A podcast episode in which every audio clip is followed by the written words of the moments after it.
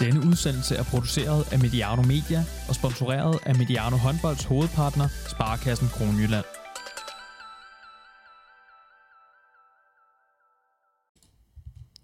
EM overstået for den her gang. Finale weekenden bød på ekstremt spændende kamp, må man sige. Store individuelle præstationer. Flere spændende taktiske manøvrer. Øh, generelt er det svært at bede om mere øh, på, det, på det tidspunkt af turneringen. I dag blev en lille sløjfe på semifinalen, og selvfølgelig også den målfattige finale i går, som endte med spanske guldmedaljer efter en 22-20 sejr over Kroatien. Inden vi når så langt, skal jeg selvfølgelig lige præsentere de forskellige stemmer, som er med, med i dag. Øhm, jeg havde skrevet en introduktion ned til Oliver Jørgensen. Han har desværre meldt forfald her i, øh, i sidste øjeblik. Så i stedet for starter jeg med at introducere dig, øh, Simon Dahl, cheftræner for Nordsjællands Herre og assistent for U18-landsholdet også under DHF, så har jeg den. Er det ikke rigtigt? Øh, flot. Flot jo, tak. Jo, tak. Øhm, hvordan oplevede du sådan helt generelt finaleweekenden? Øh, rigtig godt. Nogle fede, fede øh, håndboldkampe med masser af taktiske, øh, taktiske valg, som gjorde det endnu mere interessant. Og så, øh, som du også siger i præsentationen, nogle kæmpe individuelle præstationer. Så øh, en øh, rigtig god øh, finaleweekend for håndbolden. Så skal jeg også lige huske at præsentere mig selv. Jeg hedder Jakob Gren, og så har vi også gjort plads til Thomas Ladegaard. Nu er der så noget ekstra plads efter, som Oliver han ikke, øh, han ikke dukket op, men øh, velkommen til dig, øh, Thomas. Tak. Også, øh, også været her på Mediano håndbold, men, øh, men øh, jeg havde også inviteret dig inden, at øh, Oliver, øh, det viste sig, at Oliver ikke kom, fordi at jeg gerne vil prøve at sætte de her sidste kampe, semifinaler og finaler i lidt mere historisk kontekst, og så er du selvfølgelig også stor håndboldfan med med, med indsigt også. Så, øh, så en, øh, et rigtig godt supplement, og nu bliver det sådan nærmest en substitut for, øh, for Oliver. Men, men rigtig hjertelig velkommen, Thomas. Tak, tak. øhm, senere optager du sammen med Johan Strange en omsætning på, på hele EM. Kan du løfte lidt af sløret for, hvad I kommer til at vinde der? Altså, jeg tror, til den kommer vi til at vinde øh, sådan hele turneringen. Jeg tror også, vi kommer til at diskutere lidt det her nye format. Øh, det, at der var flere lande med, men også, at det jo så gjorde, at der var nogle lande, der røg meget, meget tidligt ud.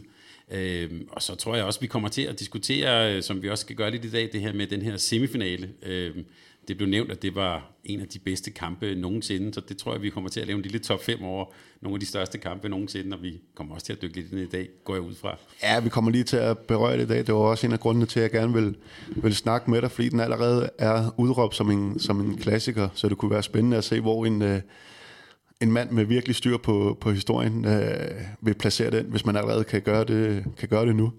Men sådan lige for at komme i gang, også lidt med i det historiske kontekst, øh, vi havde en, semi, eller en finale i går, som, hvad hedder det, et eller andet sted bliver afgjort, da du Chibayev han øh, smider en underhånd afsted mellem benene på forsvaret, øh, på, på forsvarsspilleren og, og målmanden.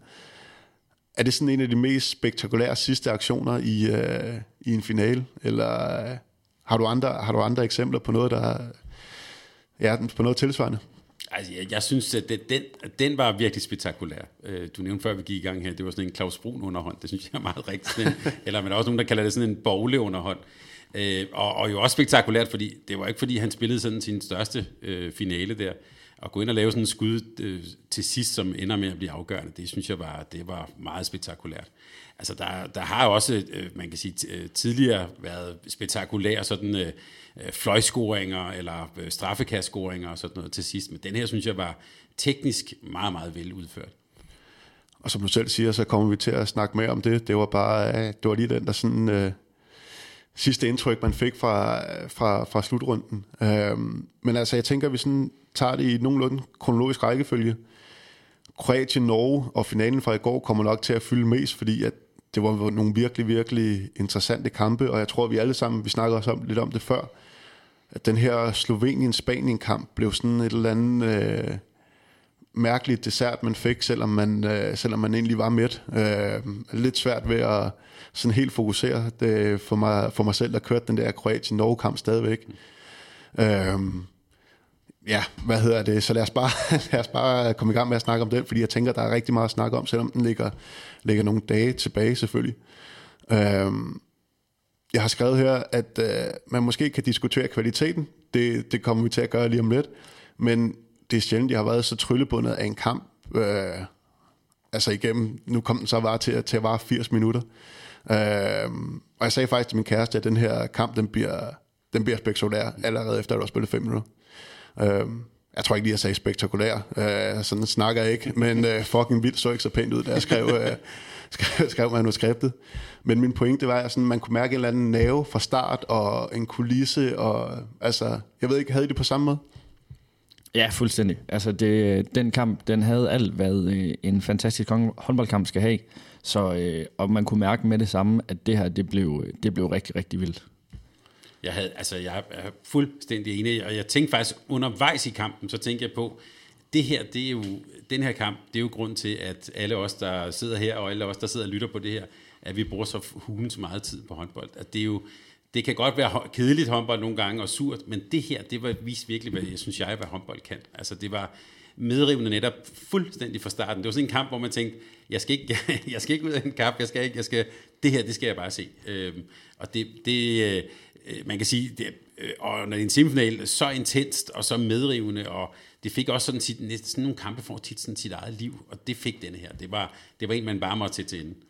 Ja, og så ja, man må bare takke Kroatien for at have givet os nogle, øh, en masse af de her kampe, selvfølgelig med den her som, som, øh, som øh, måske højdepunktet, sådan har jeg det i hvert fald. Øh, sådan, det tror jeg jo også, der er, den generelle holdning er.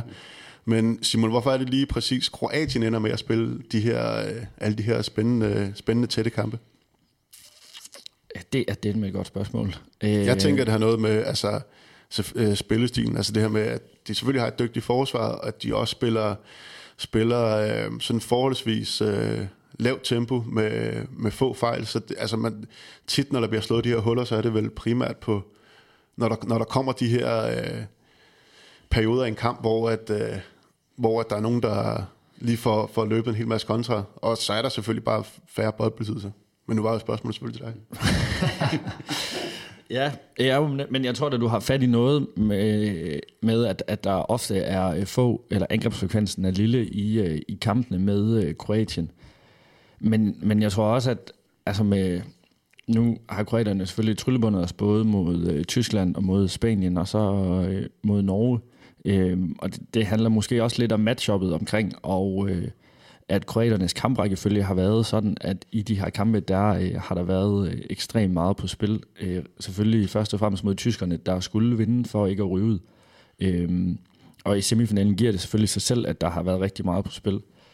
Men så tror jeg også, der ligger noget i, at, øh, at, at måske, at, at, hvad kan man sige, at at øh, kroaterne ikke øh, sådan, øh, har øh, notorisk den her øh, evne til bare at mose et hold og øh, smadre dem, øh, som, som, som Danmark måske tidligere har gjort. Man har set Frankrig gøre det. Øh, der er kroaterne med øh, lidt mere... Øh, sådan, vi spiller bare det her spil, og det skal nok bære os igennem. Øh, og så bruger vi lidt længere tid med bolden, og vi passer lidt på øh, vores øh, ressourcer i forhold til at få løbet for meget, eller få tempoet for højt op i kampen.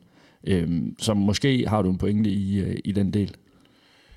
Nu nævner du selv det her med at passe godt på bolden. Øh, der er nogle, der er nogle hvad skal man sige, under den her slutrunde har de udvidet med nogle, med nogle statistikker. Jeg ved ikke, hvor, hvor brugbare de er, men jeg synes alligevel, det, var, det er en meget sjov lille ting, det her med øh, antal af afleveringer. For det tænker jeg også siger sådan lidt om noget om ens, øh, ens spillestil.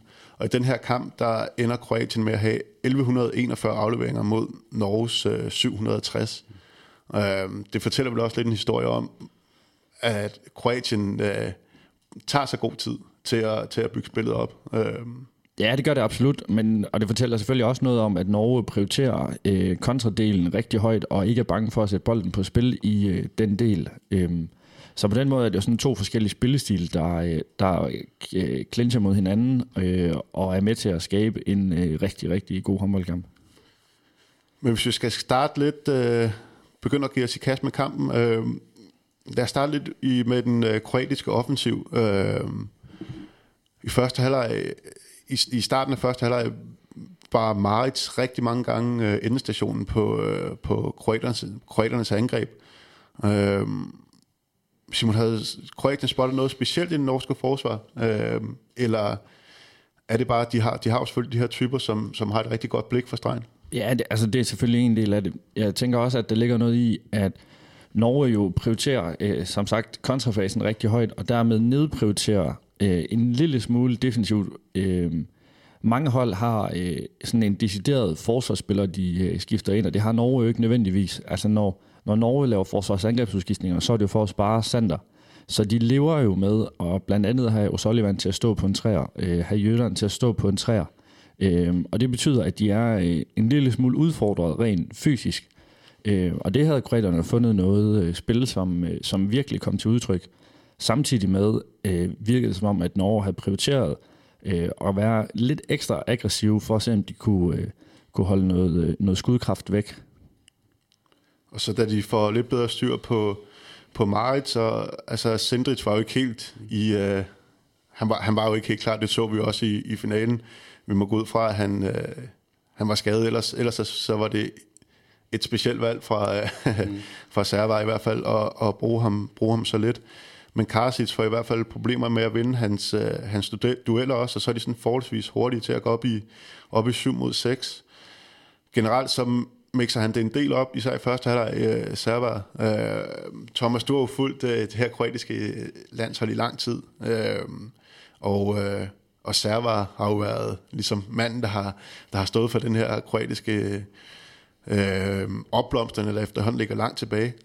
Øh, så du noget, øh, en udvikling i, i server? Nu har vi været rigtig meget efter ham, men vi har allerede givet ham øh, credit en gang i løbet af turneringen, og jeg synes også, han fortjener stor credit for den måde, han har håndteret semifinal og finale på. Øhm, har du set sådan en udvikling under den her slutrunde fra, fra server? Ja, det, det, det synes jeg, vi har det, det, man siger jo ofte, at han var jo nullernes en meget stor træner der, øh, 03, 04 og så videre. Og så det, siden han kom tilbage igen, er gået lidt ned ad bakke, og han er sådan en, der har faldet tilbage på, på, på alt, hvad der er sket i fortiden næsten. Ikke? Han har også Vori siddende på bænken. Øhm, men jeg synes faktisk, at vi, at vi er nødsaget til at give ham noget kredit ved for den her slutrunde. Jeg synes, at han her viste noget af det bedste af det, som kroaterne kan, nemlig det her med at skabe noget variation, både i angrebsspillet og i forsvarsspillet.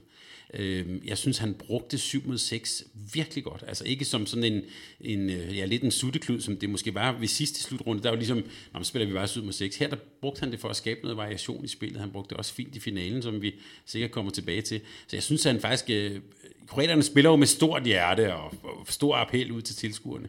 Jeg synes faktisk, at han formåede at holde hovedet koldt her. Selvom han selvfølgelig altid gestikulerer og dommerne og sådan noget. Men jeg synes faktisk, at han viste noget af det allerbedste. Vi lavede jo for et stykke tid siden sådan en, øh, en særlig special om Vlado Stensel. Det kan man sige, det er den der kroatiske skole, hvor man tør tage initiativ, man tør øh, udfordre modstanderne, man tør at, at tænke tingene lidt anderledes. Det synes jeg faktisk, man så nogle eksempler på her.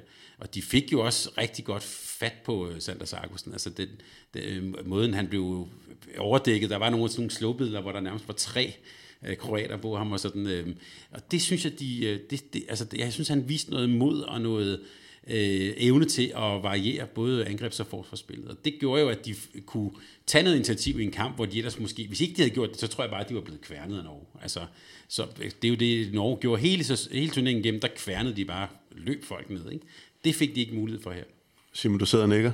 Ja, men det er fordi, jeg er meget enig. Så, så jeg synes nemlig, at de har været rigtig dygtige øh, til at bruge de forskellige taktiske øh, midler proaktivt, øh, for både at holde momentum, Øh, men også for øh, lige så snart, at øh, modstandholdet er ved at have fundet et modtræk, jamen, så er kroaterne, eller så var kroaterne ofte et skridt foran og øh, klar til at, at reagere og udfordre dem på en ny måde.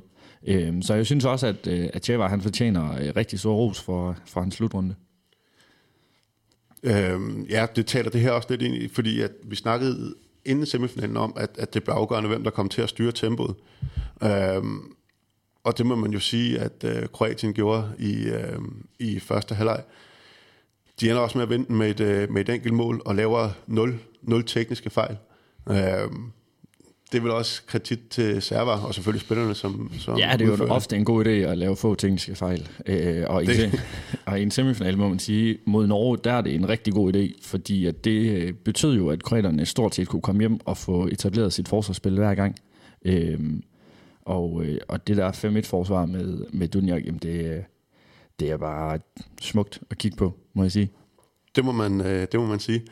Øh, samtidig står Sego en øh, flot, flot første halvleg, og det bringer os sådan lidt hen til, til hvordan, eller hvad hedder det, hvordan Norge øh, greb kampen an. Øh, som det også er blevet nævnt flere steder, og som Thomas også var inde på, så, så var kroaterne jo ekstremt opmærksomme på, øh, på Sargosen. Øh, og Dunjak, han, han gik tidligt over for at, at støtte op, når Sarkosen begyndte at, at angribe ind. I starten synes jeg egentlig, at øh, Sarkosen fik han spiller jo en fin kamp, det er slet ikke det. Men i starten især var han rigtig god til at få spillet videre til O'Sullivan. De første, de første par angreb, jeg tror det faktisk, det starter med, at O'Sullivan scorer et mål og får et straffe. Eller noget i, eller noget i den dur. Øh, ja, Simon... Øh, Hvordan, hvordan øh, løser Norge ellers det her, øh, det her 5-1-forsvar? Eller hvordan forsøger de at løse det? I første halvleg, så sker der sådan nogle ting hen i kampen. Jo, men, men, men som vi også øh, havde talt lidt om inden, og øh, så var det jo, og som du også er inde på, at, at Dunjak overdækker rigtig meget øh, ud mod zonen, hvor øh, Sargussen han er. Øh, og det betyder jo alt den lige, der er noget mere plads andre steder på banen, og, øh, og øh, særligt deres højre baks, altså Harald Rankin og, og Eivind Tangen, øh, ender jo med at have rigtig gode øh, muligheder for at afgøre boldene. Øh, og der er Rankin... Øh, ikke super duper i, øh, i, øh, i den kamp, hvor Tangen får det sådan øh, løst øh, noget bedre. Øhm, så, så det, det ender jo med, øh, at kroaterne altså accepterer, at øh, det bliver højre side, det her det skal afgøres. Øhm, og, og så må vi se, om, om de kan det. Og det, det tænker jeg bare sådan en, en stor prioritering. Og, og Norge tænker jeg egentlig også, som udgangspunkt, så vil man selvfølgelig gerne have, når man har Sander, have ham til at afgøre rigtig meget. Øh, men, men med så store områder, som der var til øh, i højre side, så tænker jeg egentlig, at man som træner øh, også ville være tilfreds med at kunne spille øh, to mod to på, på til tider en halv bane. Ja, det endte jo også med, Thomas, du snakkede også om øh, Bjørnsen, mm. øh, inden, inden, vi, øh, inden, vi begyndte at, inden vi begyndte at optage. Det var jo nogle, nogle kæmpe chancer øh, i det stationære angreb, som man også, øh, som man også fik. Ja, og så kommer der den der logik der, at jeg synes der også, der var et par stykker, hvor han måske under andre omstændigheder var gået på den, ikke? Hvor, mm. hvor så bliver man lige lidt tvivlende. Jeg synes måske også, man skal putte på, at øh, det kunne have været sjovt at se, hvad der var sket, hvis Magnus Rød var klar. Øh, at det kunne måske have ændret, at de har jo så mange dygtige højre backs, men Rød er måske lige, øh, kommer med lige lidt større tryk, som, øh, som måske kunne gøre, at kroaterne blev nødt til at komme lidt mere over den side, og det havde ændret lidt dynamik der. Øh, det er sådan en stor what if, men det, det, det kunne måske have ændret noget. Og det er jo bare generelt altid historien med de her mesterskaber, når vi, mm. ja, ja. når vi rammer... Øh, altså Sindrits øh, kunne Kroatien ja. sikkert også godt have brugt i, øh, brugt i går. Der var de i hvert fald også øh, lignede et hold i hvert fald, som var som var lidt, lidt tappet for, for ressourcer, ja. øh, især ja. Dunjak, men det, det vil man naturligvis øh, tilbage til. Men Simon, det er, det, det er vel også en faktor, der, der gør, at øh, man kan sige, at Tangen har selvfølgelig lige et, en, øh, en fin periode i første halvleg, men begynder også at få det svært. Øh, men, men det er vel også øh, til dels øh, Bjørnsens missede afslutninger. Øh, at, at de får justeret en lille smule, øh, eller hvordan ser du det, for, for kroaterne altså justeret en lille smule. Øh, det virker i hvert fald til, at, at, at øh, hvis vi går lidt længere hen i kampen, at Tangen får lidt, lidt større problemer med at afgøre sine, sine dueller. Ja, ja, det gør det. Øh, og, og i sådan nogle perioder, eller sådan i løbet af kampen, der synes jeg også, at, at Sander øh, i endnu højere grad tager det her norske mandskab på sine skuldre og, øh, og løser rigtig mange ting, har øh, altså bliver ved med at øh, forsøge at afgøre boldene, men ellers har, har sidste eller næst sidste hånd på stort set øh, alt, hvad Norge de øh, rører ved. Øhm, og så kan vi diskutere, om det bliver for meget på et tidspunkt også, men, men der synes jeg også, at, at der må Sander, tror jeg, jeg sådan undervejs i kampen har tænkt, okay, hvis vi skal vinde det her, så er jeg nødt til at levere det ekstraordinære i endnu højere grad, end jeg plejer, selvom det plejer at være på et uhørt højt niveau. Øhm, og, og det synes jeg faktisk, han, han lykkes med i rigtig store perioder. Øh, fordi det virker også som om, at der er en begrænsning på, hvor øh, godt de andre, øh, eller hvor højt deres topniveau trods alt er. Øh, og det, det synes jeg, han, han forsøger at, at løse øh, rigtig meget. En mand, som vi snakkede rigtig, rigtig meget om sidste år, øh, ikke har snakket så meget om i år. Øh, måske også fordi, at han... Øh, Altså sidste år var det sådan lidt mere et, øh, en eller anden form for gennembrud, men, øh, men Mandic er jo også en, øh, især i, øh, når, øh, hvad hedder det, Dunjak, han overdækker så meget, så er der jo rigtig meget store rum til Mandic, som, som han bliver ansvarlig for. Hvordan, øh, hvordan, hvordan slap han afsted med det? Det bliver jo selvfølgelig endnu voldsommere, når, når der er så meget, øh, og meget opmærksomhed på en, på en spiller, som angriber i den modsatte side. Det er vel kroaternes svar på Magnus Landin, var der nogen, der sagde. Men altså en som, en, som er i stand til at løse rigtig, rigtig mange opgaver. Jeg vil også sige, at, at øh, det, hans sådan øh, opblomstring på det kroatiske hold, synes jeg også har givet dem noget, øh, en ekstra dimension, øh, som gør måske, at det, øh, nu er jeg jo ikke inde i den dynamik, men som gør måske, at, at Dunjak kan endnu mere frit øh, operere der foran. Øh, så det, det synes jeg har givet dem en ekstra dimension, og jeg synes også, også angrebsmæssigt, at det sådan set også længe siden, vi har set en, der har leveret, ligesom han har gjort. Så der synes jeg faktisk, at han har fået noget ekstra.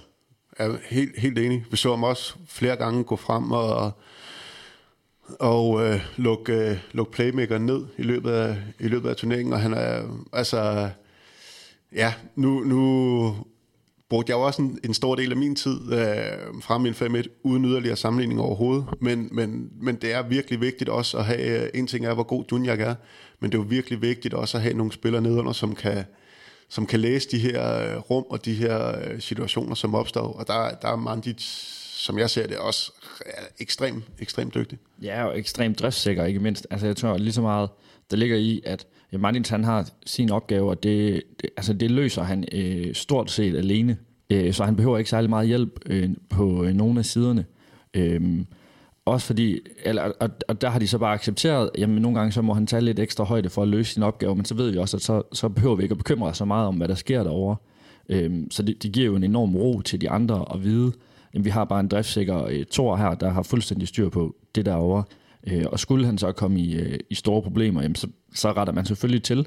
Men for eksempel i øh, semifinalen, der var det jo meget tydeligt, at det var centreret mod øh, kroaternes højre side, øh, og så måtte Mandis ligesom løse øh, sin opgave. Og så lede øh, kroaterne formentlig med, at der ville øh, blive lavet nogle mål derovre, øh, men kunne de holde det på et acceptabelt niveau, og stadigvæk holde lidt snor i øh, de højrehåndede bagspillere, jamen, så, så var de nået langt. Ja, man kan sige en kamp, hvor at, øh, hvor at, som vi har snakket om, der er så meget fokus på, på Sargosen, der ligger øh, som udgangs på venstre, på, på venstre bak, så lever man vel med, at nu skal de, altså hvad scorer Tangen? Han scorer, han scorer fire, Reinken scorer en, og Bjørnsen scorer et par stykker. Mm. Altså det lever man vel med, når man, når man har øh, så stor fokus på, på en Sander Sarkosen. Ja, det tror jeg. Det tror jeg er helt afgjort, fordi altså, i den linje skal man jo også huske, at man kan ikke afholde de andre for at score, selvom det nogle gange vil være lækkert. Øh, så, så der skal jo gå nogle mål ind, men så er man jo nødt til sådan undervejs at, at kigge lidt på procenterne og hvordan og hvorledes vi, vi sådan har, har snor i, i de ting, som, som de helt sikkert har talt om inden, at de gerne ville. Øh, og det tror jeg med de procenter, som Norges venstre hænder ligger med, det, det tror jeg, at kroaterne leder rigtig fint med. Ja, der er jo ikke nogen af dem, der ligger over, over, over 50 procent, og Bjørnsen er helt nede, han er helt nede på, på 40. Øh, som kampen skrider lidt frem, så begynder, øh, eller for det første, som jeg ser det, så begynder det også at udvikle sig lidt til, at de begynder at smide den sådan lidt tilbage mod, mod Sargosen i nogle, øh, i nogle små områder. Det forsøger Christian Berge på et tidspunkt at ændre lidt ved at smide en, en bagspiller ud på, øh, ud på fløjen, som, som kommer ud og deltager i, øh, i, i, i, det, i, i spillet ude bagved. Øh, og som vil skal forsøge at trække Dunjak en lille smule væk fra, fra Sargosen. Øh, Simon, ser du på samme måde? Ja, altså det kan jo sådan være den ene, øh, den ene ting af det. Øh, der kan også ligge noget i, at man gerne vil ned og spille, øh, spille, eller spille nogle dueller nogle andre steder på banen, og der kan det jo være rigtig fordelagtigt at have en, øh, have en bagspiller til at, at komme ned og spille, spille duellerne mod bunden, i stedet for en, en lidt mindre fløjspiller. Øhm, så jeg synes, at, at det var et, et fornuftigt og et spændende træk fra, fra Berge øh, og prøver at, at kunne øh, sådan, gå, gå den vej. Øh, så, og, og jeg synes egentlig også, at de lykkes med det i store perioder, fordi at det, det giver dels en anden øh, rytme i spillet, og det giver også øh, Dunjak nogle, øh, nogle lidt andre problemstillinger, han skal forholde sig til. Øh, så jeg synes, at, øh, at det var et, øh, et godt træk af Berge. Ja, og nu, jeg ved godt, det er lang tid siden Danmark har råd, men det var faktisk også noget af det, vi sådan nævnte lidt i forhold til en, en mulig løsning på, øh, når, når at, at Mikkel, Mikkel også bliver taget, ja, Mikkel Hansen også bliver taget, taget ud af kampen, fordi vi har de her typer, som også kan, kan gå ind og tage de her dueller andre steder, andre steder i banen. Men nu handler det altså desværre ikke om Danmark i den her... Øh, og de ude, det har de ja, ja, det vil være et stykke tid siden, vi har hørt noget til dem. Ikke? Men, øh, men ja, men helt sikkert, og, og, og det er jo også en tæt kamp. Altså, øh, Norge spiller vel heller ikke en dårlig kamp i virkeligheden. Altså, nu, nu, øh, nu har vi snakket meget om, hvor godt kroaterne gør det, og, øh, men Norge har vel også stor af den her kamp. Ja, det, altså, det er også... Øh, det, I nævner her med, at det, det er også det, jeg synes, det gør det her til en stor kamp, det er, at det var jo at, øh, taktiske træk og modtræk, og, og folk, der prøver at finde initiativ i kampen, som bølger frem og tilbage, og med store individuelle præstationer. En, jeg faktisk øh, virkelig øh, blev imponeret af, det var sådan set Torbjørn Bergerud, øh, som man jo sidste år nævnte som øh, lidt sådan et, et blødt, svagt punkt for, øh, for Norge. Jeg synes, han har nogle helt afgørende redninger undervejs i den her kamp også, som, hvor, hvor, hvor kroaterne måske har mulighed for ikke at knække det, men i hvert fald sådan bringe sig lidt foran. Der har han taget jo flere frie, helt frie chancer, hurtige opløb osv. Øh, jeg synes, en kæmpe præstation af ham også. Øh, og dem var der altså, dem synes jeg, der var rigtig, rigtig mange af. Jeg synes også, øh, Jøndal, øh, synes jeg også viser, at, altså virkelig med kniven for struben, for han også scoret nogle, nogle, nogle spændende, eller nogle afgørende mål på nogle spændende tidspunkter. Så øh, altså, det var også en kamp med store individuelle præstationer. Ja, men altså, lad os, lad os bare tage hul på nogle af dem, fordi ja, Jøndal øh, har sådan en sjov evne her under slutrunden til bare at være, være absolut en af de bedste venstrefløje øh, hver gang. Øh, lidt sjov, sjov type på en eller anden måde, måde synes jeg, men, men altså, når, når, han, når han spiller for Norge, så, ja, så passer det, så, ja, det ved jeg ikke, han leverer bare på, på landsholdet, hvor han øh, måske til tider nogle gange har lidt, lidt større problemer på, på klubholdet. Øh, for eksempel i GOG, hvor jeg så ham rigtig meget, og det er måske også lidt det samme i Flensborg. Altså, det er ikke, man føler bare ikke, det er på samme niveau. Nej, men der tror jeg også, den, den helt store forskel på både, øh, i hvert fald i særdeleshed i øh, Flensborg, det er, at øh, i Norge, der er han alene på pladsen. Mm. Altså, der er han suveræn nummer et, og det er helt indiskutabelt, at det er Jøndal, der skal spille, og han skal spille hele tiden. Øh, I Flensborg skulle, deler de jo, eller er de jo to rigtig dygtige, og jeg synes, at øh, allerede man kunne se, da Emil Jakobsen begyndte sådan at, at presse sig lidt på ned i GOG, så begyndt, så var det som om, det gjorde et eller andet ved Jøndal, og jeg ved af god grund ikke, om, om det er en øh, rigtig observation, øh, men, men altså, det, det er i hvert fald min fornemmelse, at han er klart etter, og så, så øh, fungerer han bare bedst.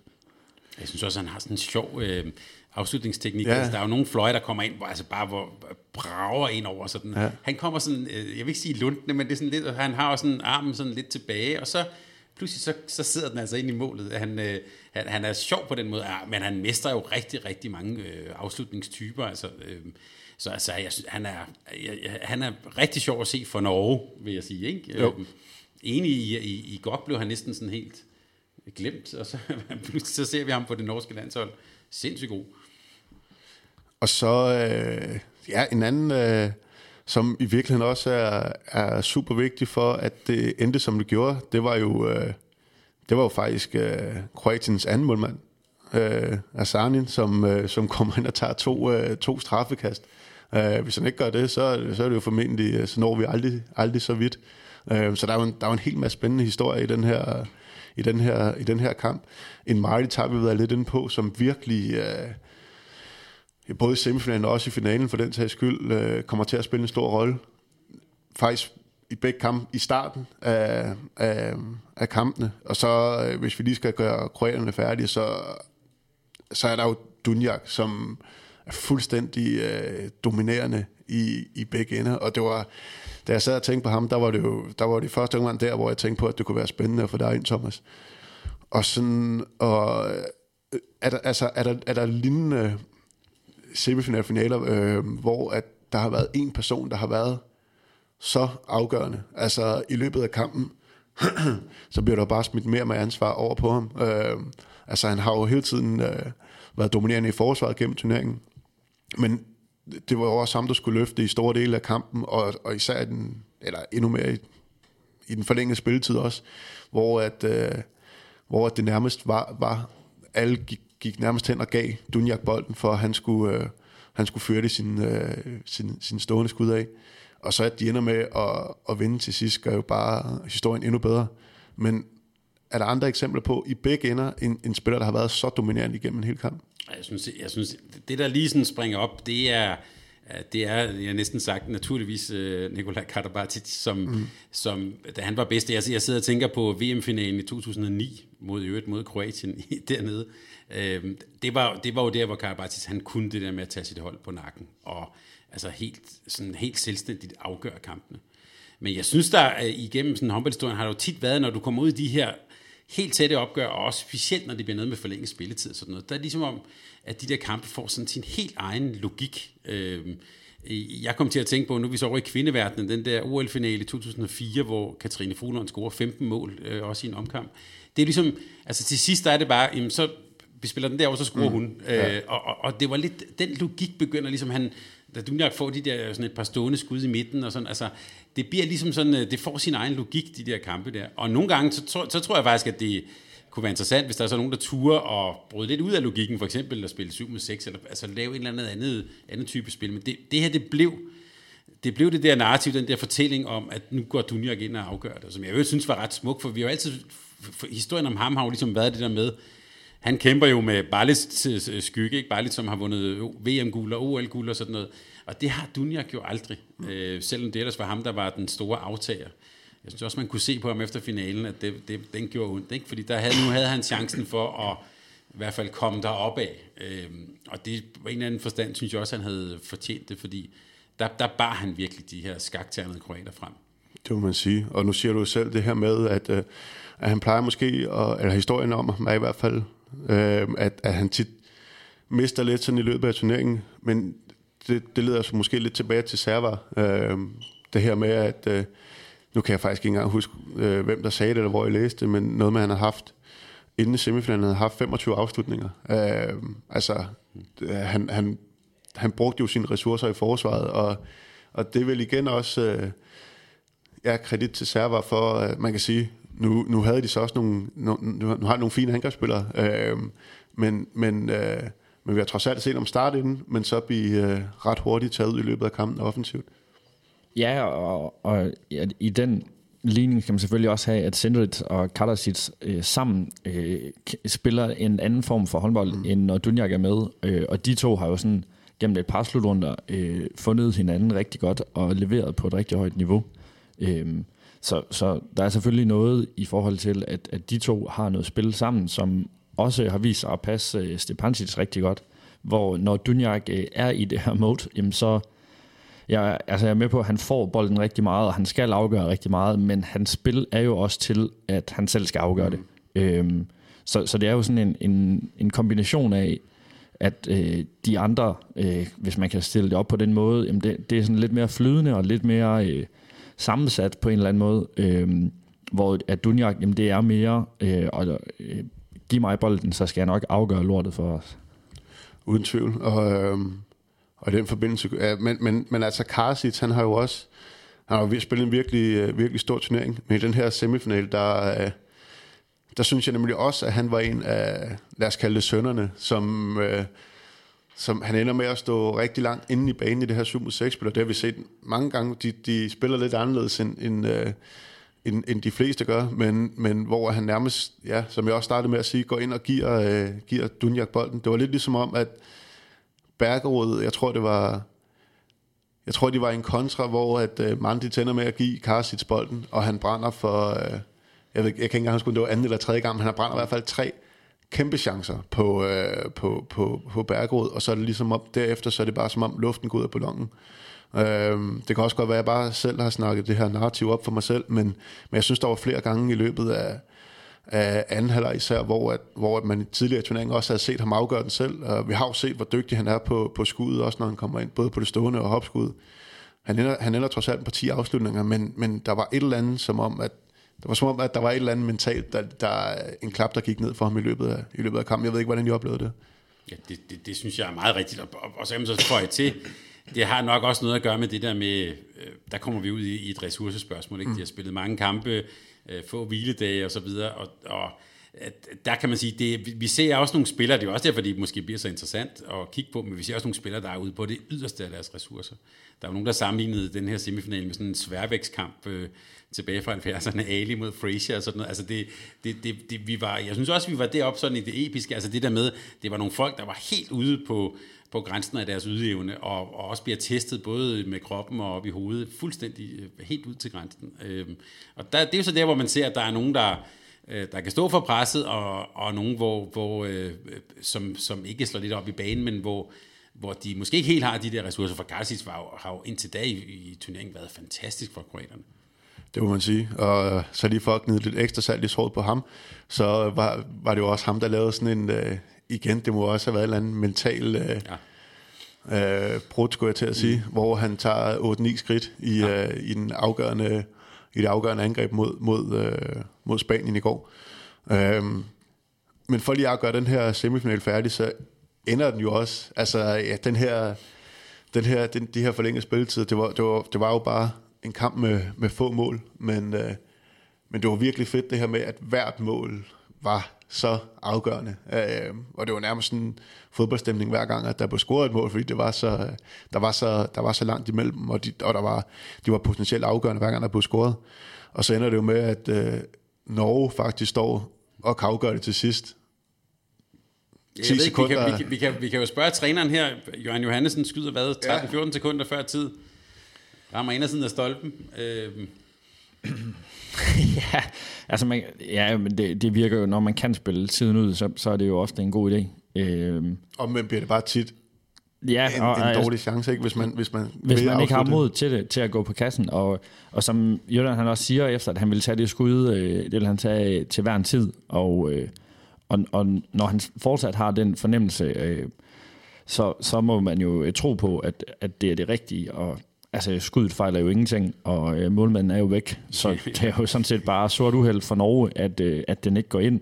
Men, men når man, altså det er jo også der, hvor, hvor sport er så dejlig, øh, eller modbydelig, sort-hvid, at score han, så er det jo genialt at skyde på det tidspunkt, fordi så når de alligevel at komme hjem og stå. Øh, nu øh, brænder han, og stolpen, det er vel det værste, han kan, han kan ramme, fordi den springer livet til en kroat, så, så de egentlig har øh, ja, to-tre sekunder ekstra øh, til at løbe frem. Så, øh, så han bliver jo den store skurk, øh, selvom skuddet jo ingenting fejler, og situationen, de har bragt sig selv i, er jo også rigtig god. Og det leder os jo hen til den her øh, perfekte afslutning på kampen, hvor at, øh, Musa af alle, øh, af alle spillere ender med at, og, og, og afgøre den. Øh, ja, Thomas, og så, så, er vi jo, øh, så er vi jo der, hvor, hvor, hvor, skal, hvor klassificerer, klassificerer man sådan en kamp? Altså, har du, øh, nu har du lavet den her bog om øh, håndboldens legender, øh, så du har jo også sådan et ret stort øh, mentalt kartotek over, over, over kampene, der er spillet i løbet af, i løbet af håndboldhistorien. mangler den her kamp noget for, at man kan sige, det er en af de, øh, altså det bliver jo altid en smagsag lige præcis, hvorfor en, der er den absolut bedste, men, men, men den har vel alle ingredienserne til at være en klassiker, som den også allerede er blevet udnævnt til mange steder. Ja, det, altså, det, det, vil jeg godt, det vil jeg godt gå med på. Øhm, der kan måske være nogle andre, som står endnu mere sådan episk i erindring, men det synes jeg bestemt, den gør. Der er faktisk en lille detalje, det der med, at Jørgen Johansen, han, han har mod til at skyde det, synes jeg er rigtig godt. Der er faktisk også det sidste angreb i ordinær kamp, mener jeg det er, der går øh, kroaterne også i 7 mod 6, da den står lige. Mm. Øh, altså det kan jeg bare godt lide, der er, man har altså de der, øh, nu ved jeg ikke, om vi må bande her, men jeg nu har bare de der nosser til at sige, vi går fandme efter at vinde. Men for lige at, helt ja. sikkert, men for lige at gøre den færdig, fordi det er jo netop et eksempel på, at hvor at de gerne vil, vil trække den til sidst, hvor det faktisk, hvis jeg, er, ja, er ikke den, hvor ja. at Dunja kan skyde den i... Jo, det bliver sådan lidt mislykket. Ja, og det, og det er jo så chancen, man kan sige, ved at, eller risikoen ved at ved vil, vil, vil afslutte øh, med de her 2, 3, 4, 4 sekunder tilbage, at så bliver det bare ikke en, nødvendigvis en kvalificeret afslutning.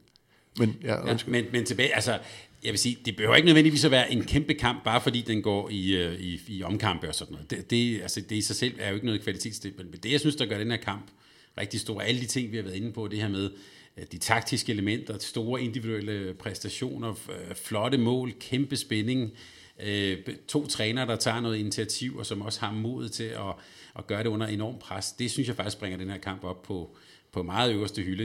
Ja, der var en anden kamp, jeg sad og tænkte på, øh, som blev spillet jo 500-600 meter derfra i 2002-finalen mellem Tyskland og, og Sverige, som også går i omkamp er også sådan en må, måske knap så køn at se på, men sådan spændingsmæssigt intensiteten, det er den sidste Bang Boys uh, guldmedalje der, hvor, med, hvor, hvor, landet, hvor Vranjes var med og så videre i globen.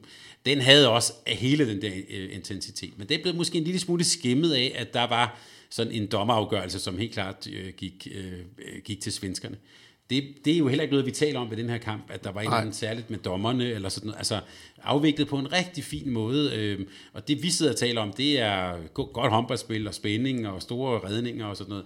Øh, så, så på den måde er det, der er det helt sikkert en kamp, der vil blive husket lang tid frem. Og hvor, hvor, hvor, hvor meget betyder stemningen under sådan en kamp? Fordi der er jo ikke nogen tvivl om, de her kroatiske tilskuere, de leverer også bare en kulisse, som, øh, som gør det øh, endnu, endnu federe. Øh, nu så jeg en foran fjernsynet, det var fedt, og jeg kunne forestille mig, at når man er i arenaen, har det været, altså, der har det været, virkelig været, øh, ja, vi er jo tit efter de danske, det vil jeg gerne tage min kappe efter de danske tilskuere, i forhold til, øh, det, det, skal vi ikke, det skal vi ikke begynde på, men, men der opstår også bare et eller andet, når, når, når der er en kulisse, som der er. Ja, og, og kroaterne, de kroatiske spillere sagde jo også selv, at de øh, fik kæmpe energi af at kunne høre deres tilskuere. Det, er jo, det var jo, øh, der var jo adskillige kampe ved den her slutrunde, hvor de kom nede med 4-5 mål og kom op igen. Øh, så det, det er jo øh, en nation af, af boldglæde mennesker, der bare spiller med hjertet også. Øh, og det er jo også derfor, tror jeg, at der er rigtig, rigtig mange, som... Altså jeg kan da godt røbe i det her lille lokal. Jeg holdt da helt klart med de skagterne den kamp. Og det gør, jeg, det gør jeg da, fordi det har med, altså, de kommer med så meget hjerte og passion, når de spiller. Det kan man jo se. Og, og tilskuerne, altså det er jo sådan noget, vi godt gider at se. Der er, er virkelig noget passion i det, de foretager sig både på og uden for banen. Ja, og i det her forum kan jeg også godt afsløre, at du ikke var alene øh, om, at, om at holde med... Øh, om at holde med kroaterne. Og i øvrigt er jo også lidt misundelsesværdigt af en nation, der sådan, hvis vi kigger på indbyggertal, er ret lige Danmark, hvor at, at der er helt den her brede folkelige opbakning, hvor man nogle gange føler, hvis man er for meget på Twitter, som jeg er, at øh, den, den mere sådan deler en, øh, en nation, end, øh, end samler den. Men, øh, det er en helt anden snak. Det er en anden men, diskussion, det, men, ja. Men meget enig, det, øh, altså dernede er de jo glade for vandpolo, fodbold, tennis mm. og sådan noget. Og det kan man, man kan så godt både være glad for fodbold og håndbold i Kroatien. Ja, og nu skal vi ikke begynde at snakke om uh, tennis og sådan noget, men, men det, det er jo lidt den samme historie med Vosniaki, hvor at det også er, altså hvor det også sådan lidt deler, øh, i stedet mm. for at give fuld opbakning. Det er en helt anden snak, det har vi slet ikke tid til. Vi har kun snakket om en, øh, en af semifinalerne, og vi har allerede øh, brugt tre kvarter. Men, øh, det er den også værd.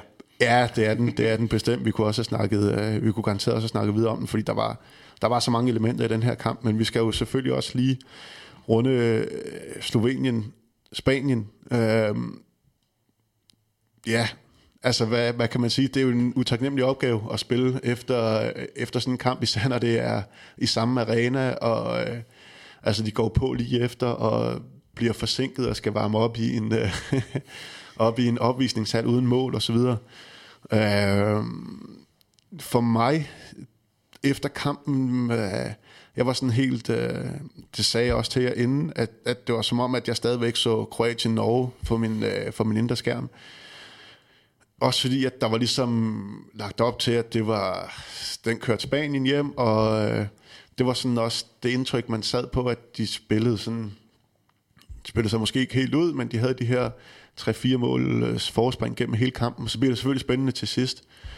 Men, øh, men, men, men, men jeg må indrømme, at jeg, altså, jeg, var, jeg, var, jeg, var, jeg, var, jeg var slet ikke inde i den på samme måde, som jeg var i den forrige kamp, og, og selvom jeg prøvede, så var det sådan, den kørte bare, uden at jeg sådan rigtig uh, tog stilling til, til, til kampen. Jeg ved ikke, hvor, hvor, er der, hvad har I af, af indtryk for den her kamp? Jeg, jeg, jeg, jeg sidder lidt med det med fuldstændig den samme fornemmelse. Altså man var også sådan helt emotionelt drænet næsten efter den der semifinal. Og så kommer de her spanier ind. Øhm, det er jo sådan lidt øh, håndboldens svar på tiki-taka. Altså de, de gør bare, det, det, er, det er helt rigtigt. Og så er de sådan lidt ubesværet, så fører de med fire og fem mål. Sådan, øh, øh, og så, men så tror jeg, der alligevel var nogle af os, der så vågnede op, fordi pludselig kommer slovenerne jo sådan set lidt tilbage i kampen. Øhm, så den ender jo faktisk med at blive rigtig spændende. Øhm, men det var meget svært at hive sig op sådan i, i, på, på de høje navler efter den der gode semifinal. Mm. Jeg, jeg synes jo, at altså, den der optakt, hvor man ser, hvor det er godt tv-produktion, de lige klipper ud til Spanien, der varmer op i den her fanzone. Ikke? Der var nogen, der bemærkede, at det var jo ligesom at være til påskekop. Øhm, hvor de stod med sådan noget trille trolde ting og varmede op. Det, øh, på en eller anden måde var det, fortæller det meget om vores sport på, på den ene side, hvor måske hvor amatøragtigt den kan være, men jeg synes også, et eller andet sted, synes jeg også, der var noget vildt charmerende over at se de der verdensstjerner stå og varme op på sådan et streetmål. Men, øh, øh, men det satte bare hele den der, det der kæmpe drama, synes jeg, i relief, at nu så kom der så ligesom en anden kamp her. Øh, men den endte jo faktisk med at blive velspillet og spændende til sidst. Simon, kan du sætte uh, nogle flere ord på selve kampen? Nu har Thomas gennemgået opvarmningen ganske.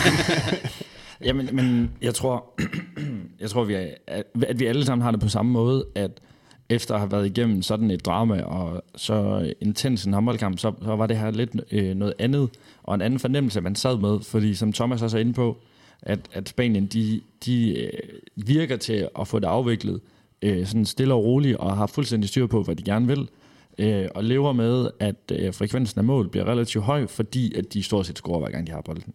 Øh, men alligevel så er slovenerne jo lige ved at, øh, at kunne lave en, øh, en, rigtig, øh, en rigtig tæt øh, afslutning, men selvom at de er ved at komme op, så, så har jeg alligevel aldrig følelsen af, at, at det her det, det bliver uafgjort, eller at den går i omkamp, eller noget i den dur. Altså der, der var min fornemmelse hele tiden, at Spanien egentlig var i relativ kontrol. Øh, og, og det tror jeg sådan, at selvom håndboldkampen egentlig er rigtig god, og der er mange interessante ting i det, så, øh, så, så bliver, står det bare i skyggen af den anden, desværre ja. for, for Spanien og Slovenien, men, men jo også fordi, at den kamp den bare var fantastisk. Ja, men så lad os bare øh, sige, at det var ordene fra semifinalen. Det blev ikke, det blev ikke så mange, men øh, man beskriver måske også i virkeligheden meget godt, hvordan at man oplevede den her, den her kamp efter, efter den første fuldstændig sindssyge øh, semifinal. Og vi skal også øh, trods alt have lidt tid til at snakke om finalen. Øh, ja, men lad os bare... Øh, Lad os bare starte med det, med det første indtryk, jeg fik i hvert fald. Øh, begge hold starter i 5-1. Det var ikke så, øh, det var ikke så øh, overraskende. Til gengæld synes jeg, det var lidt overraskende øh, frekvensen af mål i, øh, i starten. Øh, eller måske i virkeligheden ikke så overraskende, eftersom begge hold er, er dygtige der, til at dække det her 5-1, så måske også er dygtige til at, til at løse det. Øh, hvordan, hvordan ser du på det, Simon? Ja, nej, det var jeg også lidt overrasket over, også fordi at... Øh når man sådan havde øh, puljefinalen i mente, så var det jo også relativt øh, målfattigt. Så da indledningsvis, da målene de bare bragede ind, der tænkte jeg, det var alligevel en øh, interessant udvikling på den her kamp, øh, som dog også endte med at finde øh, sit naturlige leje, og det var jo blandt andet, da, da, ja, nu kan vi gå direkte til det, men da der blev skiftet forsvarsformationer, og der blev skiftet målmand, så, øh, så fandt øh, begge hold sådan øh, noget mere rytme defensivt, og øh, og, og gjorde jo sådan angrebsbetingelserne vanskeligere for, for modstanderholdet. Ja, sådan lidt øh, karikeret, så føles det lidt som om, at øh, det var to øh, hold, der nærmest sådan spillede lidt, lidt, lidt mod hinanden. Altså i forhold til, at de begge to starter med at dække 5-1. De finder begge to øh, rigtig store rum øh, inde på, øh, ja, primært på, på stregsblad, men, men også Spanien, som vi ved har øh, er især, øh, hvad hedder han, øh, Gome, som er dygtig til at løbe de her, de her, nej det er ikke, hvad fanden, øh, jeg bytter altid over på de der fucking fløj. Øh, Undskyld, Vesterfløjen, øh, nummer 6. Nu er jeg lige for, navnet er lige, er lige, er lige forsvundet. Øh, Fernandes, øh, som, øh, som i hvert fald en gang eller to også øh, stikker ind i en overgang og finder de her store rum, som, øh, som vi lige pludselig så i, øh, i, i begge forsvar. Nu har vi snakket om Saric også i den, i den anden, øh, ja, i forhold til Kroatiens semifinal, som også er, bliver bare rigtig meget i spil i starten. Hvad, var, var, er, er, er det nogle huller, som vi ikke normalt ser, eller var det bare to hold, som var ekstremt til at, dygtige til at udnytte øh, de huller, som nødvendigvis opstår? Øh, jamen, det var i hvert fald to hold, der var øh, ekstremt godt forberedt på, øh, på det her 5-1-forsvar. Lidt overraskende for mig, at koreanerne faktisk starter i det, selvom at, øh, at de har dækket det rigtig godt i, øh, i mange kampe. Øh, men lige præcis mod Spanien, der dækker de jo 6-0 øh, i den seneste kamp i store perioder. Øh, så det troede jeg faktisk, de ville starte i. Så det har nok været sådan et træk for, for at udfordre dem lidt. Øh, og der må man sige, at, at det havde Spanien jo øh, sådan rimelig øh, styr på, hvad de gerne ville mod det, og hvordan de skulle, øh, skulle udnytte det. Samtidig med også, at kroaterne, som jo havde store udfordringer øh, med 5-1-forsvaret øh, øh, i den seneste kamp, de mødte hinanden, øh, i hvert fald havde lært noget, øh, havde lært noget der. Så, så det var to hold, der var ekstremt godt forberedt på det her 5-1-forsvar. Ja, og så øh, fortsætter tendensen lidt. Du siger det selv, øh, der bliver taget en timeout. Jeg tror, det er efter efter 18 minutter eller sådan noget, øh, hvor at de så begge to går ned i, øh, i 6-0 og, øh, og skifter keeper, og med det samme, så, øh, undskyld, så får vi jo sådan en kampbillede, som vi måske havde forventet, med, med to rigtig stærke, stærke øhm, defensiver, øh, hvor, hvor det lige pludselig bliver øh, rigtig, rigtig svært for begge hold at, at score mål. Ja, derfra synes jeg, det kommer faktisk til at ligne nogle af de finaler, vi har set også Danmark været, været med i, for eksempel øh, i Serbien i 12. Det der med, at det, det er lidt trætte spillere, og, og, som, og, så, og hvor, hvis, hvor skytterne måske ikke helt har det der lige de der 5, 5% ekstra, som gør, at de får skudt igennem. Så det bliver lidt sådan en sloggermatch også, ikke? Med, med nogle stærke forsvar og nogle angreb, der har, faktisk har svært ved at finde sådan en løsning til at, til at score mål. Bare lige en, en, en lille kommentar, en bemærkning. Jeg synes, det var sjovt, at du ikke lige kunne huske, hvad han hed, ham der Spanien. Ja, øh, ja, ja. Fordi at det, det synes jeg faktisk også fortæller lidt om det der spanske hold. Vi, vi, havde, vi har meget nemt ved at fortælle om kroatiske profiler og sådan noget. Det spanske hold, det er virkelig sådan en, en sjov enhed, hvor der jo også bliver skiftet meget ud, og hvor jamen, så kommer den fløj ind, så kommer den fløj ind, og sådan noget. Øh, det, er sådan, det, er sådan en, øh, det er en helt sådan særlig spansk måde at, at spille på. Meget afdæmpet træner, og sådan... Øh, Øh, og han har også kørt hele det der med, med målmændene. Det er jo faktisk første gang, han sådan rigtig skifter ud på præstation i en kamp, ikke? hvor mm. de ellers bare har, har skiftet, ligesom svenskerne gjorde i gamle dage. Det er sådan, at det, man, man har fornemmelsen af virkelig sådan en, en, en enhed, uden de, sådan, de store individualister, uden i øvrigt også, selvom det er Spanien, uden det store temperament. Det er sådan meget, meget afdæmpet, meget sådan øh, velopbalanceret. Øh. Efter kampen var de også sådan, de var glade, men de var mest glade for, at de kom til OL eller sådan. Det, det er på den måde et sjovt hold, ikke? Der var, jeg hørte også en, der sagde, Spanien, dem ser man først, når de, når de står i semifinalen. Ja. Og det er også rigtigt. Det er, ikke, det er ikke sådan noget, hvor man tænker, ja, der er en kamp med Spanien. Øh, men de er del med et dygtigt håndboldhold, og måske får de en lille smule lidt for lidt kredit for, øh, for hvor dygtige de egentlig er. Ja, men helt, helt enig. Men man kan sige, en position, hvor de sådan ligesom har muligheden for at skifte på, der er selvfølgelig nogle nuancer i forhold til de andre positioner også, men det er jo, det er jo selvfølgelig højre bakken, hvor de har, hvor de har virkelig, øh, virkelig forskellige typer i, i Dutibaya for Makeda, og det er jo en del af forklaringen i hvert fald i første halvleg er jo også, at de får Makeda ind, øh, som får, øh, får, får ændret rytmen. Øh, Dutibaya havde ikke øh, sin største kamp, men øh, ja, vi kommer nok til at snakke om ham lidt senere, i, øh, når, vi, når vi går igennem kampen. Men, øh, men Makeda har, har en virkelig stærk periode der, hvor han kommer ind. Han har jo de her... Jeg ved, der er jo bare sådan nogle lange skridt, mm-hmm. og så en, øh, en, en stor fysik i den her, øh, i den her anden, anden fase. Nogle gange er det nærmest en, en tredje fase, føler man. Men, øh, men, men han kommer ind og får, får brudt rytmen lidt, og løser nogle ting offensivt for dem også. Ja, men absolut. Og, og, og det synes jeg jo også fortæller rigtig meget om, om øh, det spanske, og du er selv lidt inde på det, øh, at det er nogle forskellige typer, men det virker så enormt øh, afbalanceret, hvad det er, de gerne vil, og hvornår de gør hvad. Øh, og har fundet en rigtig god rytme. Øh, det, det minder jo det, det, altså en god rytme i, at man spiller et kvarters tid, og så skal man bare gå all in på det, og så kommer der nogle nye, friske folk ind. Øh, og på den måde er der sådan hele tiden øh, noget flow i det øh, for dem. Øh, og hvor man kan sige, den, da Ulrik Vilbæk var landstræner for Danmark, der blev der jo også skiftet øh, helt vildt, øh, men mere bare på instinkt og på, på, at nu skifter vi for at gøre noget, hvor hos Spanien, der virker det som om, der er en plan for, øh, og som er forberedt inden, og det betyder jo ikke, at de ikke kan ændre tingene undervejs, fordi det, det lykkes de også med. Men, men de har fuldstændig styr på, hvad de gerne vil, når de forskellige typer er inde, og hvordan de skal sørge for at bringe dem i gode situationer.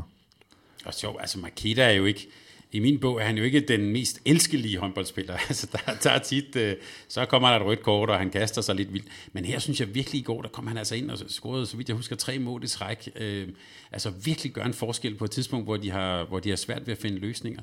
Og det fortæller vel også noget, tænker jeg, om, om, øh, om godt trænerarbejde. Altså at man, øh, at man har en hel masse ting i værktøjskassen. Det er ikke de mest spektakulære spillere, men det er altså nogle spillere, der går ind og løser nogle opgaver undervejs.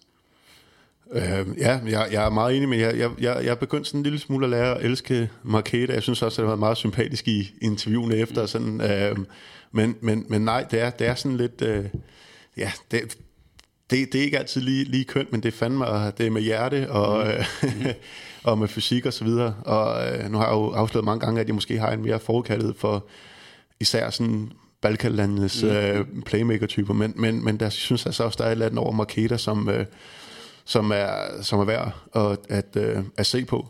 Men i hvert fald, øh, Marketa er jo også sådan lidt, lidt, øh, øh, lidt mand for, der ligesom får, får sat gang i bare en lille smule efter, øh, efter at kroaterne også får skiftet forsvar. I øvrigt øh, også øh, der, hvor at øh, Dunjak bliver taget helt ud øh, defensivt, hvilket også... Øh, snakker lidt ind i, øh, i ressourcer, hvor, hvor Spanien øh, selvfølgelig gennem hele turneringen har sparet og så videre, men hvor kroaterne virkelig skal tænke sig om i forhold til, hvordan at de bruger øh, især Dunjak efter en lang turnering og efter den her, den her, den her semifinal, og med en Sendrit, som tydeligvis ikke er, ikke er, ikke er på, øh, på toppen. Øh, men de får, de får løst det. Men, og offensivt, jeg mener det, er det øh, 5 minutter, 6 minutter inden i anden halvdel eller sådan noget, øh, hvor de er nede, at de så igen går tilbage det her, øh, til det her 7 mod 6 mm. øh, spil. Og, øh, og øh, ja, også for, øh, for ændret for ændret rytmen lidt, øh, lidt der. Men hvad er det der sådan, Simon, hvad er det der gør, at de, de kommer tilbage i løbet af den her anden halvleg, sådan i, i, i overskriftet? Ja, men, men altså, jeg tænker klart, at 7 mod 6 øh, fylder noget øh, i den del, men også at vi har været lidt inde på det, at kroaterne har været bagud tidligere i turneringen og er kommet tilbage, så de går ikke i panik over at være bagud med et par mål. Heller ikke selvom det er mod øh, Spanien. Der skal de jo ikke så langt tilbage, før at billedet var meget identisk i, øh, i, i øh, gruppefinalen, øh, hvor de også var bagud med et par stykker. Så, så de forsøger at, at ændre rytme i kampen, øh, og på den måde sådan stille og roligt spille sig tilbage, uden at, uden at øh, gå i panik. Men jeg synes også, at det er tydeligt, at, øh, at kroaterne virkede en lille smule mere trætte, end, øh, end Spanien gjorde. Og, øh, og, og det er jo ikke så mærkeligt, når, når man både kigger på, hvor meget de har spillet, og så øh, det her med, at vi taler tit om, at i de helt store kampe, der skal der noget ekstraordinært til. Øh, og en af dem, der kan det ekstraordinært for krederne, han var ikke med. Øh, så, så derfor gjorde det, gjorde det ekstra ondt på dem, fordi de ikke er helt så brede som øh, eksempelvis øh, Spanien. Ja, så har historien Thomas også tit været om Kroatien det her med, at øh, en ting er, at de måske i hvert fald i nyere tid, øh, øh, hvad hedder det, ikke, øh, øh, altså, de, de, de, de mister lidt ressourcerne, øh, eller bliver tappet for ressourcer i løbet af turneringen. Og så også, at øh, generelt i håndboldkamp, at de, de kan slå op, op i banen. Men altså, er det, er det en færre udlægning af, af, af den kroatiske historie? Jeg tror, hvis du skal skære det helt ned, så tror jeg, at Simon er inde på, at det til sidst var det jo et spørgsmål om ressourcer. Helt altså, enig, men nu og, tænker jeg også sådan, altså, jamen, er, er, er, det, er det fair, at, at kroaterne har fået den her, det her prædikat med, at de slår op i banen? Fordi det er jo ikke det, vi har set under den her... Nej, jeg, jeg, jeg, jeg synes ikke, man kan beskylde dem for at slå op i banen. Jeg tror simpelthen ikke, at det var, hvis vi skal på kan og vil skala, så tror jeg simpelthen ikke, de kunne mere. Altså, nej, nej. Jeg, jeg, jeg, jeg tror, de kom med alt, hvad de havde. Men hvis man sidder og kigger på sådan EM-statistikken her, så har de altså i historien tre sølvmedaljer. Mm. Øh, og, og, og det er også tre sølvmedaljer, jeg tror, jeg minder en smule om hinanden. Altså, hvor hvor de møder nogen, der, øh, øh, der har måske skiftet bedre ud, og simpelthen kommer med nogle flere ressourcer. Man kan sige, nu nævnte du også øh, sådan en måde at, at, at skifte ud på, øh, Simon her. Det, det var, den var jo måske særlig effektiv i EM-slutrunder, som bliver så fysisk hårde til sidst. Altså at man, at man har nogle lidt, lidt flere strenge at spille på i nogle af de der kampe der.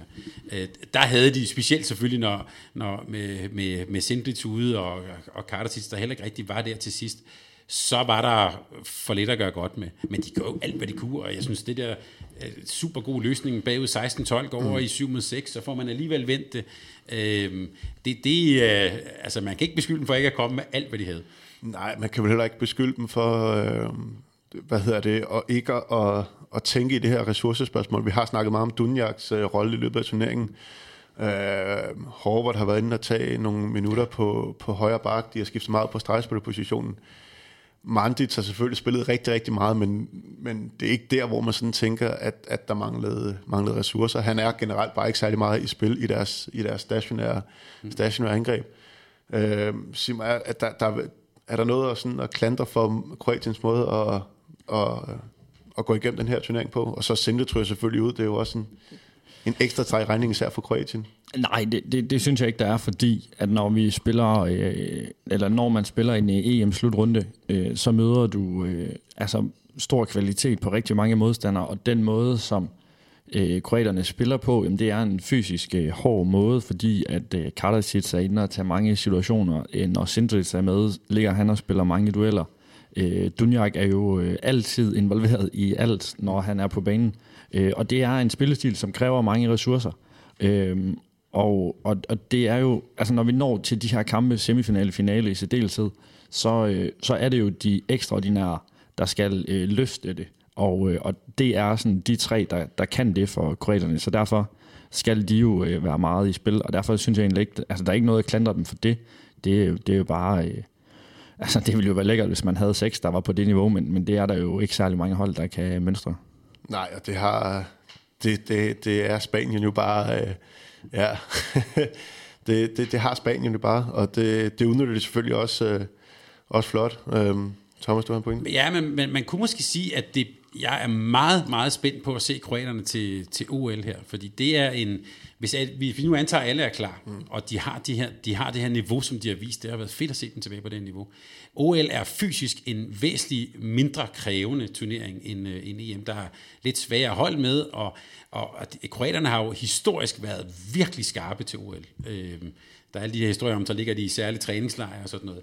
Hvis de kan holde det her niveau, og holde, og holde de her øh, hvad hedder det, nøglespillere skadesfri, så tror jeg faktisk, de kan være en virkelig øh, skarp outsider til OL. Det, er jo, det havde vi måske ikke lige set komme, at det var øh, kroaterne sådan skulle være op på det niveau. Øh, men det synes jeg, de spillemæssigt har vist her. Hvis de oven i købet måske har knap så stort et ressourceforbrug, så tror jeg altså, de kan være en, en farlig outsider. Dog med det lille forbehold, de skal lige kvalificere sig først. det, den kan Ja. blive svær nok. Ja, og- i en relativt svær pulje til. Ja, ja, ja. Nu kan jeg ikke huske puljen, men der er, men der er to puljer, som er som øh, bliver Frankrig, ekstremt- Portugal og Tunesien, mener jeg. Ja. I Det- Frankrig. Det kan være, det bliver et OL uden øh, Frankrig. Ja. Det vil være kontroversielt. Ja, det vil det godt nok. Øh, lad os lige øh, gøre de her øh, kampe, eller den her, den her kamp færdig, fordi der var også nogle, øh, der er sådan nogle øh, personer, personlige ind, øh, ja, præstationer, som øh, individuelle præstationer, som også er, er værd at nævne i hvert fald. Øh, en, øh, det var jo igen en kamp ligesom semifinalen, hvor at det var meget tættere. Alle, alle mål var, øh, var afgørende. Så var det sgu, øh, så var det sgu stærkt at se. Øh, og der kommer Gomes så. Mm. Men, øh, men på de her straffekast... Mm. Øh, jo, jo, man skal score på straffekast og alle de der ting, men, men det var så overlegnet sat ind, og med, med så øh, altså modige, modige varianter øh, i en kamp, hvor han ikke havde været særlig involveret, som man også ved betyder noget for de fleste det her, hvilket... Øh, altså, hvor, hvor, hvor, hvor meget er man inde i kampen, ikke? Øh, og så har han, jeg tror, det er tre straffekast sådan, i, den, i den afgørende fase, som bare alle sammen bliver to skruebold og en, øh, en lagt ind over hatten på, på en mand, der nærmest ikke kan stå øh, inde i målet. Øh, det synes jeg i hvert fald lige nævner en, øh, en, øh, et, kom, en kommentar og et, øh, og et klap på skulderen. Øh, så er der selvfølgelig Paz de Vargas, som, øh, som kommer ind og lukker fuldstændig ned i en, øh, i en lang periode. Jeg tror, det var, hvad sagde jeg, efter 18 minutter, der bliver, øh, de skifter forsvar. Mm. Kroatien scorer det næste mål 30 sekunder før, før pausen mm. øh, på en kontra endda. Øh, så øh, ja, der, der var mange, øh, mange personer, øh, som også ligesom semifinalen hævede sig måske endnu flere, som, som ikke var lige så markante, men som også havde nogle, nogle afgørende roller i løbet af kampen. Marketa har vi nævnt. Øhm, ja, så er jeg nødt til at nævne Karsits fejl der til sidst også, ikke? Øhm, som også, øh, som han nok også stadigvæk, øh, det kører lidt rundt i, rundt i hovedet på ham. Det er jo, det er jo det, er- jeg tror ikke, jeg har set noget. Øh, Og igen er vi ude i den der, det der øh, sværvægtskamp. Ja, ja. Altså, øh, det er f- f- 15. omgang, hvor man er helt groggy, og, og, og han, der foregår, gætter jeg på, så meget op i hans hoved, nu skal jeg sådan og sådan og sådan, og så glemmer han sådan helt banalt det der med at tage en dribling og skridtene. Øh, og, og, og, og det var også, da de fløjtede, altså jeg tænkte også, hvad, fordi man lægger ikke, jeg lagde faktisk ikke lige mærke til dem, så så det på slow, det Ja, var ja, op på ni skridt eller sådan. Men det var også nogle bevægelser, som vi kender. Der var, der var, det var bare en dribling, der manglede, som, øh, som normalt bare ligger på ryggraden selvfølgelig, ja. at, at man får taget den der dribling i løbet af, af de der små step, han ligger og laver. Men altså, ja, der jo virkelig, vir- virkelig se en mand, som er, som er presset på, øh, på ressourcer. Ja, ja. Og så den sidste, vi lige øh, skal nævne, det er selvfølgelig Dutjibayev, øh, som vi flere gange har talt om. Manden, der kan sådan det ekstraordinære, især i det her stationære angrebsspil, hvor øh, Spanien nogle gange måske har nogle, nogle problemer. Øh, det er jo også nogle, øh, nogle ældre gutter, de fleste af dem, øh, som måske ikke er lige så hurtige på fødderne, som de har været. Men, men Dutjibayev har den her, det, her, det her temposkift, men som ikke var så afgørende, som øh, vi har været vant til at se ham men som alligevel laver de afgørende aktioner, aktioner til, øh, til sidst. Selvfølgelig afslutte med den her, den her ret vilde underhånd, som måske virkelig ikke fik så meget opmærksomhed, men, men, men det, var, det var jo en vanvittig spektakulær måde at afgøre en, øh, en final på. Ja, og, det, han kunne det til sidst. Øh, jeg synes jo også, der var lidt en smuk historie i, at øh, hans far, Talent Dutibayev, har jo også for Spanien været i, i EM-finalen uden at vinde. Ikke? Så nu havde han så en søn på banen og en anden, der var med i truppen, som så vandt, øh, vandt EM-guld. Derfor synes jeg også, der var en god historie, men smukt, at det lige præcis var Talent Dutibayev, der smed den ind til sidst. Ja, og Talent Dutibayev... Eller undskyld, Alexander, det var en søn. ja, og, ja, men jeg, jeg mener, øh, altså, nu laver de her historieudsendelser. Øh, der kommer vel også en med Talent Dutibayev på et, øh, på et tidspunkt. Ja, det kommer vi ikke udenom. Det kommer vi ikke udenom. Øhm, også en kontroversiel person. Ja. Altså, øhm, nu vi taler om det der med at være elskelig, det har han jo ikke altid været, men, men en, som, som det altid var værd at kigge på på en håndboldbane, og det synes jeg faktisk også, hans søn er. Altså, Bestemt. Øhm, det er måske ikke helt så vildt ting, men han, han er jo måske, nu talte vi om måske nogle lidt anonyme spanske spillere. Han er jo lige præcis den, der ikke er anonym. Altså, ja. han, han, øh, han er virkelig værd at se på. Han er også under den her turnering, synes jeg. Øh, utroligt, han ikke er med på det der All-Star-hold i min bog, men, altså, oh. øh, men det, kan vi, det er en helt anden snak. Men, ja. men, men, øh, øh, men altså en, som jeg synes virkelig har den der x-faktor, hvis vi skal bruge det sprog for, øh, for Spanien. Ja, ja, og som vi også har fremhævet øh, mange gange, altså at det er ligesom ham, der kan det der ekstraordinære, når det er, hvor de har en rigtig, rigtig solid base, og så defensivt har de selvfølgelig nogen, men, men, men der er han også en af dem, og, og i angrebet også. Men øh, ja, nu har vi, nu har vi øh, fået, fået snakket i hvert fald rigtig meget om to af de, af de tre kampe. Der var selvfølgelig også en bronzekamp og en, øh, og en kamp om, øh, om 5. og 6. pladsen, som ikke har fået så meget, øh, så meget opmærksomhed. Øh, men den her bronzekamp var jo også en eller anden, som der ikke rigtig var nogen, der var motiveret for at spille i virkeligheden, og, og for at se og sådan noget. Jeg, jeg så den også kun med, med et halvt øje, så lad os, øh, lad os sige, at det var det for i dag, og så Thomas, du tager opgaven på dig og får snakket hele turneringen lidt mere igennem sammen med, sammen med Johan senere på, øh, bliver det senere på ugen, eller, eller i starten af næste uge i hvert fald. Ja, og jeg kan love, at vi også skal kigge på alle tiders bedste håndboldkampe. Men jeg har semifinalen her højt op, men der er et par stykker, som jeg synes ligger lige lidt højere. Okay, Nå, det glæder jeg mig til at høre. Jeg, er jo, jeg har jo ikke den øh, stærkeste hukommelse, så det, det bliver rart lige at minde om, øh, hvilke kampe man skal gå ind og gense. Men øh, også tak til dig, Simon. Øh, det er dejligt, du har været med her i, øh, i slutfasen. Øh, der har været stort mandefald øh, i løbet af slutrunden. Vi er også lidt presset på ressourcer til sidst. Men øh, du holdt igennem. Tusind tak for det, og tak til Sparkassen Kronjylland for, at de er med os i hele, øh, i hele 2020 og har været, og har været medvirkende til, at vi kan lave så meget indhold her under, under slutrunderne. Det er jo, øh, det er jo dejligt. Øh, og nu øh, er det i hvert fald min sidste udsendelse fra øh, omkring, øh, omkring EM. Det har sgu også været, det var en hård omgang, men øh, vi, vi, øh, vi kom igennem. Øh, og lyt endelig med, når, når Johan og, og Thomas har sat sig selv en opgave og, og snakke øh, hele EM igennem. Øh, ja, Thomas, hvornår udkommer den?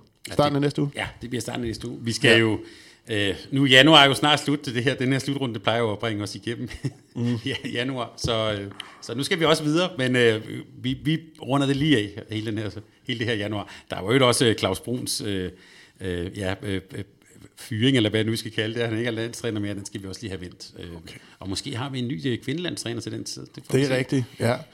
Okay, der er formentlig uh, masser at at snakke om i hvert fald. Og det er dejligt, det ikke er helt slut med håndbold, og så begynder ligaen heldigvis også igen. Simon, skal vi lige, uh, ja. skal vi lige gøre et reklame for jeres, uh, jeres første kamp? Nå. Det er jo, uh, jamen, uh, I, I kommer jo til at spille en uh, helt afgørende kamp allerede fra, ja, i, nu kan jeg ikke huske, hvad runde vi nået til, men i hvert fald den første runde her efter pausen. Vi spiller mod Lemvi på fredag, og det glæder vi os rigtig meget til. Det kan jeg godt forstå. Det bliver også uh, afgørende for, hvordan det kommer til at se ud for, Nordsjælland og Lemvi resten af sæsonen formentlig. Det er i hvert fald, øh, hvad, hvad, hvad, hvad er hullet nu? 3-4 point? 3 point. 3 point. Så øh, ja. Der kan vi også tale om en finale.